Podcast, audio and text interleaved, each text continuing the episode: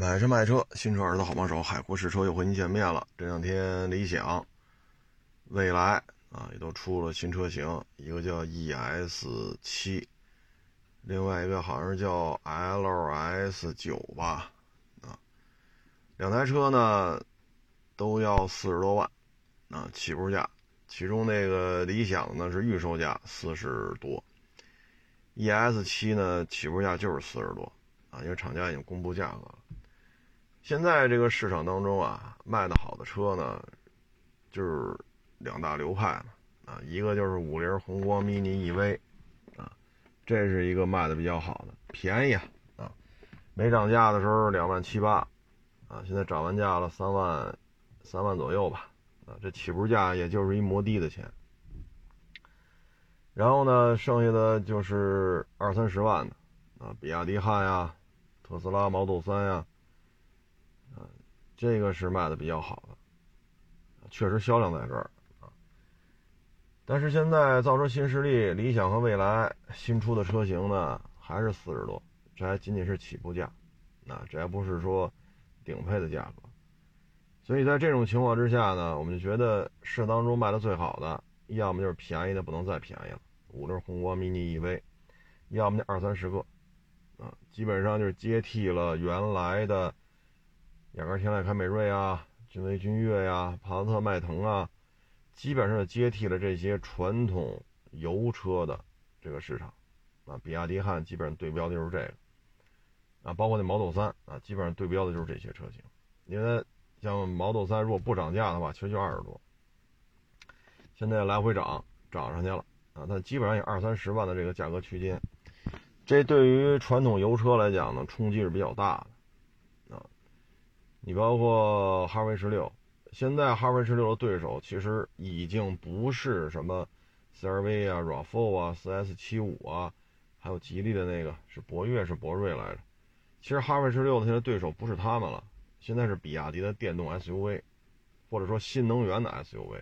这个是现在长城需要面对的一个对手。这个时候长城就不好办了啊！你说比这个。谁变速箱更平顺是吧？比谁这个发动机热效率高啊？比谁这个那那个这没法比了，因为人家是纯电的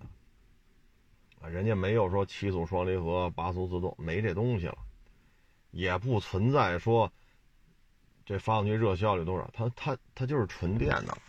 啊，它没有说发动机几个缸、喷油嘴、火花塞，它没有这些东西了。这个对于长城来讲，应对起来压力比较大，啊，但是现在呢，我们看这个造车新势力呢，似乎对于低价位车不屑一顾啊。其实我们看很多豪华品牌，你比如说奥迪 A3，你比如说北奔的 A180L，这些车呀不贵啊，很多网友戏称豪装的高尔夫啊，就把 A3 就这么叫。其实 A3 优惠完了也就是十几个，高尔夫呢也十几个。但是呢，做工、配置啊，这可能方方面面吧，啊，更考究一点。当然了，也比高尔夫贵一点。其实利润，唉，跟卖高尔夫区别不太大啊。那为什么厂家还要生产 A3 啊？包括海外还有比 A3 更小的奥迪车，包括像 A180L，其实也卖不了多少。你说 A180L 一月卖三万台，那也行，卖不了。就几千台而已，而且量也不大。那为什么要出 A3？为什么要出 A180L？啊，包括这个国产的宝马一系，2.0T 的它十大几万，为什么呀？它就是让消费者有一个地接的一个梯队啊，你可以花十几万在我们这儿买到 A3、A180L，嗯，国产宝马一系三厢 2.0T，啊，这些车不到二十 都能提到裸车。像 A3 和这个奔呃和宝马这国产一系，二十就都用不了，都包牌了，啊，它就是一个产品的一个地接的一个通道。那你现在开 A3，你认可这品牌之后，再过几年可能你就是换这个，呃，比如 A4L 啊啊 Q3 呀 Q5 啊，它给你产品做好了这个递进的这个通道了，啊，从十几万开始。所以呢，它这些车型呢，就是一个相当于门童啊，就相当于门童，挣钱嘛，反正不赔钱就行了啊，就是不赔钱就行啊。那你卖这个 A 三，你肯定不如卖 A 六挣钱，A 三的销量也比不了 A 六啊，它一个月的销量还顶不上 A 六一礼拜的销量，那你怎么办？必须留着它，对吧？包括奔驰 A 幺八零 L，你这销量顶得上奔驰 C 吗？顶不上，差老鼻子了，价格也差了很多，那为什么留着它呀？所以呢，对于造车新势力来讲，现在呢说高价位的车型以理想和蔚来为主，它高价位车型不老少了。它现在其实可以适当的推出一些二十来万的，啊，让这个消费者呢能够接触到这个品牌，走一点量，啊，因为你卖车嘛，你肯定得看量啊。啊，你干二手车是一个月卖一辆，和一个月卖十辆，和一个月卖一百辆，这是三种不同的状态，对吧？你要一月卖一辆，那你百分之百是赔了，对吧？所以你要一月卖一百辆，哎呦喂，您这不是大赚就是大赔啊，啊！所以这个造车新势力现在就一根筋了，就认死理了。我这 这个反正对于它增加。消费者的这种消费的群体的基数，没有什么好处，啊，所以这东西就看它吧，啊，但是总体看吧，中国的电动汽车产业链现在已经是非常的强悍了，啊，包括这个电机、电池相关的芯片，所以你要传车在中国干是最方便的，成本又低，抓件也抓的方便，啊，有的是供应商，所以能很快传出一台车来。现在呢，再给大家举个例子，你像日本，日本的这种国土面积啊，就决定了它绝大部分都是需要进口，啊，煤、石油，对吧？天然气啊，橡胶啊，铜啊、铝呀、金啊、银呀，各种稀有金属全都需要进口。所以呢，它要从电动汽车在这边发力，电动汽车的电机、电池，它需要的贵金属会更多。这对他来讲其实是有困难的，而且本身日本呢，这个电能怎么解决？核动力啊，火电、水电的话也不是不可以，但是对于他来讲，大自然给他的这些丰富的风电呀、水电呀，基本上不是太多，所以就是靠核电站、火电。火电呢就得运煤，煤它自己几乎无法自己啊，没有实现自给自足啊。所以现在呢，你让他坐电车，现在日本的几大经济支柱旅游，那疫情一来，这旅游就够呛。现在我们看周围很多国家呢，希望咱们摆烂，希望咱们放弃核酸，放弃这个疫情管控，放弃这个，放弃那个。为什么呢？中国是周边这些国家主要的海外旅游人口的这种来源国，新马泰呀，啊，包括日本啊、韩国呀。由于中国的旅客不来了，所以当地的旅游业遭到重创，啊，遭到重创。所以这种情况之下，他们希望咱摆烂呀，咱咱就开放呗，别查了，互通有无吧，死就死了。你像台湾两千多万人，跟北京、上海的人口差不多，但是台湾省现在每天都要死三位数，已经死了好些天了，已经死了好些天了。所以呢，就希望咱们也摆烂。这样，大家都互通有无呗。这样，旅游最起码能搞起来。死人再说死，爱死谁死谁，是不是？所以现在就是这么一个情况啊。旅游是日本的一个重要经济来源，还有一个呢就是光电。光电呢，通俗的讲啊，说句大白话，相机啊，呃，这个佳能、尼康是吧？像十十年前，我我记不清十十年前啊，五 D Two 啊。那会儿用的是最多的，啊，包括还有那个索尼的 E 叉一扛在肩上，啊，这都是他们到现在他们这方面做的也很强，啊，就是光电这一块就是说跟咱老百姓扯得上关系的，就是这个相机啊，呃，然后呢就是汽车，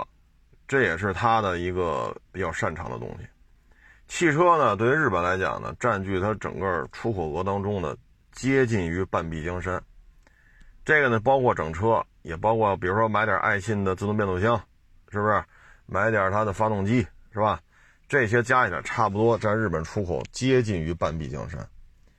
啊，所以它的这个业务链都是围绕在油车时代。那现在呢，从过去日本几乎不进口汽车零配件，到现在需要大量的进口汽车零配件，为什么呢？不得不上电动了，而电动它现在落后了，他不得不从中国呀、韩国呀什么的去进口相关的一些零配件，这个对于他来讲就是掏钱了。掏钱了，然后掏钱之后说高附加值，现在高不起来，高不起来。前两天咱们聊了一下那个丰田那叫什么 BZ4X，是吧？咱前两天咱聊一下那车，感觉一般，性价比一般，因为它卖二十多万，二十多万呢，相当于和毛豆三、比亚迪汉正面 PK 了，但是它的续航里程、它的配置啊什么的，不是太理想。啊，不是太理想，它要跟 ID 四去 PK 去都不是太有优势，所以从这也能看出来，要么就是像 BZ 四叉这样的，要么就是像，比如说比亚迪代工的，比如说广汽的那个电动车贴标的，它现在在售的车，自己倒腾出来的性价比明显不占优，比亚迪代工的、广汽传祺代工的，这倒是还凑合，但是这不是它的东西，这属于代工或者直接换一标。这个对于他来讲现在很麻烦，你不得不跟，你不跟的话，它是出口型为导向的，它没有内循环这个说法。你要出口北美，那现在北美也要求电动化；你出口欧洲，欧洲也要求电动化。你像以中国为代表，这十四亿人大市场，包括东南亚地区，中国现在也在推电动化，而且有很多的考核，所以现在他不得不做，我是不得不做，就大量的进口。所以这个对于丰田为代表的这些日系的主机厂来讲，它直接导致了日本的这种贸易逆差，因为这个，它本来出口额能占到差不多小半壁江山，但是现在呢，出口之前需要大量的进口，而这种进口的价格并不低，它不像说进口一堆铁矿石，然后炼成钢，然后造成汽车，这可能一吨几百美元，这车造出来一吨可能要一万多美元，这之间有巨大的价格差。这里边就体现除了一些制造成本之外啊，比如说铁矿石变成钢铁，弄成钢板，冲压成型喷漆，这是有制造成本的啊。刨去这个，从几百美元到一万多美元，都是一吨啊，这之间它是有巨大的附加值的。而现在这种电机也好，动力电池也好，包括俄乌冲突导致的稀有金属的暴涨，石油天然气的暴涨，你看现在日本的这个经济状况非常的难，比咱们难多了。它已经若干个月高额的贸易逆差，啊，而汽车工业是导致贸易逆差的原因之一，就是因为它现在需要大量的去从海外进口相关零配件，包括他们也拆解过五菱宏光 mini EV 两万八千八，拆解完之后，第一没有用任何一个日本的零配件，这让日本人觉得很恐怖，很恐怖。第二，这车就卖这价钱。而以丰田为代表的日本零配件供应链能不能传出这么一台车？能，成本不低于十万。他卖两万八千八，他不赔钱。你传出来成本就是十万，你怎么卖？说我这丰田质量好啊，人走车还在，一车传三代。行，你说的都对。就电动车，咱就姑且认为你说的也对吧？这两万八千八，您这十万，人也能买三台，还剩一万多块钱。那你说怎么弄啊？所以现在这个电动汽车呢，确实有非常强大的这种供应链的这种配套能力啊，这也是其他国家目前不具备的。这个就是看国内吧，所以国内的巨大的市场内循环，所以就导致理想未来呃一个一个的出，然后一个一个卖都挺高的，他就走这种价位，他不愿意出二十多万的。啊，所以这事儿，嗨，广阔的市场前景，丰富的配套产业链，就可以让国内的这些自主品牌的造车新势力可以想怎么玩就怎么玩。这他们应该觉得自己在中国做这个买卖，应该觉得比较幸福吧？你放到美国，啊，你放到欧洲，可能没有这么大的发展空间。啊，你包括现在大众、奔驰、宝马、奥迪。他们的纯电车，也在大量采购中国的零配件。然后他们的纯电车一旦跟中国的自主品牌发生正面冲突的时候，他们并没有什么优势，扛不住，这就是目前比较难受的地方啊，这是算是一窘境吧。这个，嗨，说这么多吧，还是希望造车新势力啊，先把量做起来。你有足够多的量，就有足多足够多的消费者能够体会这个品牌所谓的关怀呀、关爱、一家人呀。亲情啊，你先让他体验到，然后再说将来我是不是买个从 ES ES，比如说出个 ES 五是吧？这个假如说啊，出个 E ES 五，假如说卖二二十，那你开个三四年，它是不是就可以升级为 ES 八？你要给自己做一个产品递接的这么一个发展通道，啊，给客户一个上升空间。但是目前看好像不太上心。说完这个呢，再说说自主品牌的越野车。昨天拍一小视频，坦克五百，我看底下很多网友，这个对这车关注度确实挺高啊，评论量格外的多。这个坦克五百呢，我看到这个实车之后啊，我的感觉是什么呢？这台车不太像陆巡的翻版，因为它没有我想象中那么大啊，因为我这过手的陆巡、普拉多。也算卖过几台了啊，这过手的量不老少了。但是呢，这车往这一摆，我感觉要比陆巡小啊，它比 H 九或者普拉多要宽，但是没有陆巡那么宽、那么高、那么长啊，大概是这么一情况。那这台车呢，我看完之后觉得，反正这车不能说是一小车，但是它确实没有陆巡大啊，它应该算是哈弗 H 九的放大版，特别是轴距。啊，二八五零，这个呢，从看到实车之后，我的感觉是什么呀？这应该是哈弗 H 九放大，然后轴距加长了，加长到二八五零，这是我的一个看法啊。这台车的外观呢，我个人认为不如坦克三百漂亮啊，但是呢，作为一个大越野车来讲吧，你肯定不能说坦克五百是小车啊。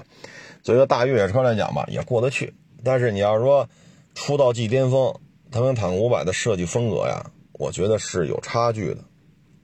啊，好不好看，我就不在这下结论了。这台车的外观呢，我觉得钣金的这种安装工艺或者钣金的精度是有提升空间的。你从右后往前看，或者从左后往前看，它副驾驶车门和右前翼子板，主驾车门和左前翼子板这个竖的这个接缝它不均匀。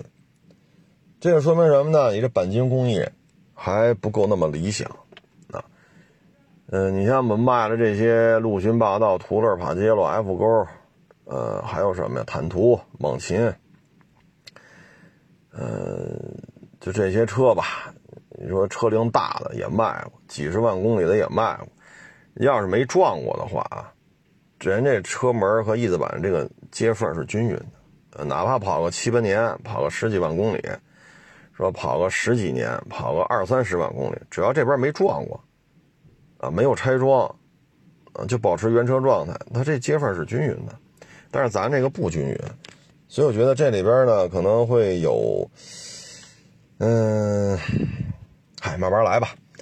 它的发动机舱啊，应该是做了全新的设计啊，因为车头的溃缩区，就以我检查车啊。陆巡霸道啊，我看这台车车头溃缩区跟 L C 幺五零、L C 二百不一样。那些车呢，像幺五零，国内生产是二零一零年啊。这个车头，你像他们是一零年的，L C 二百是零七年下半年在国内啊就能买到了。他们是十几年前碰撞实验的标准，而坦克五百呢是得应对二二年的碰撞实验标准，所以车头溃缩区是不一样的。再一个呢，这台车呢应该是可左舵可右舵，它发动机舱这个布局已经预留了，所以这台车如果在生产线上进行调整的话，应该分分钟就从左舵版改成右舵版。这车是有海外销售的这种呃铺垫的，它有预留了这种右舵左舵的这种转换啊。嗯，座椅舒适度还是不错的，但是后排座也打高分啊，前排座也不错。啊，但是座椅有意思在于什么呢？靠背只有按摩，没有通风。有一种说法呢，就是它这个按摩呢功能比较强大，跟通常用的按摩不一样。确实我也试了一下，按摩手法确实很强劲啊。所以呢，为了保持这种按摩力度，它采用这种按摩的这种结构，就无法安装通风的小风扇了。而能有按摩加通风的，它那个按摩的这套东西啊不一样，按摩效果会差很多。所以呢，只有按摩没有通风。我当然我说是靠背啊，我说的是靠背。嗯，这个车后排的造型，我开过这么多陆巡霸道啊。他们第二排没有一辆能做到坦克五百的第二排这种舒适度的啊，嗯，但是这车呢，按说轴距二八五零了，可是后备箱没有想象的大，最起码没有五座版普拉多的后备箱大啊，所以我说轴距加长了，后排座坐的这么舒坦，这车又是个五座，我开的这台是五座版坦克五百啊，但是后备箱又这么小，这个确实我也是没想到。嗯，反正够用吧，啊，也不像说三排座都打开之后的奥德赛，没有那么夸张。就是它这五座版，在五座版情况下，反正够用啊。这台车呢，开起来感觉吧，主要的问题就是过减速墩十几公里的速度，因为我们车市出来进去必经之路都得走这儿，它就七八米一个减速墩七八米这一条路全是，就怕你速度快了撞着人撞着车了，所以噔噔噔噔噔噔噔，我天天都从那儿过。所以这条路走的真是无数次了，但是一开这个，我老觉得后悬挂的处理啊是有提升空间的。它就是什么呀？一压过去，噔噔噔噔噔噔，噔噔噔噔噔，回弹多余的回弹太多。然后呢，在时速二十的时候啊，非常平整的马路，我走直线嘛，老觉得后半截有漂浮感。所以这后悬挂设计啊，跟霸道、跟陆巡、跟途乐、跟帕杰罗、F 勾有区别。它那噔噔噔噔噔噔噔噔。噔噔噔噔噔，它这有点像坦途，啊，有点像坦途大半黄啊，不是最新一代 3.5T 的，就是原来5.7的啊。嗯，噪音控制不错，舒适度不错，按键的手感啊，液晶屏的清晰度啊，还都挺好的。嗯，还有一些其他的不足，那小视频里没说，我这也就不说了。这车还有一些其他的不足，咱们就适可而止啊。自主品牌嘛，差不多就得，咱别玩的太大啊，毕竟都是自主品牌。就跟各位做这么一个分享吧，啊，呃，行了，这两天也比较忙，天儿也很热，啊，收了卖，卖了收，这两天确实来卖车的这个那确实有点多啊，所以咱就不多聊了，跟各位做一个分享啊，欢迎关注新浪微博海阔试车手。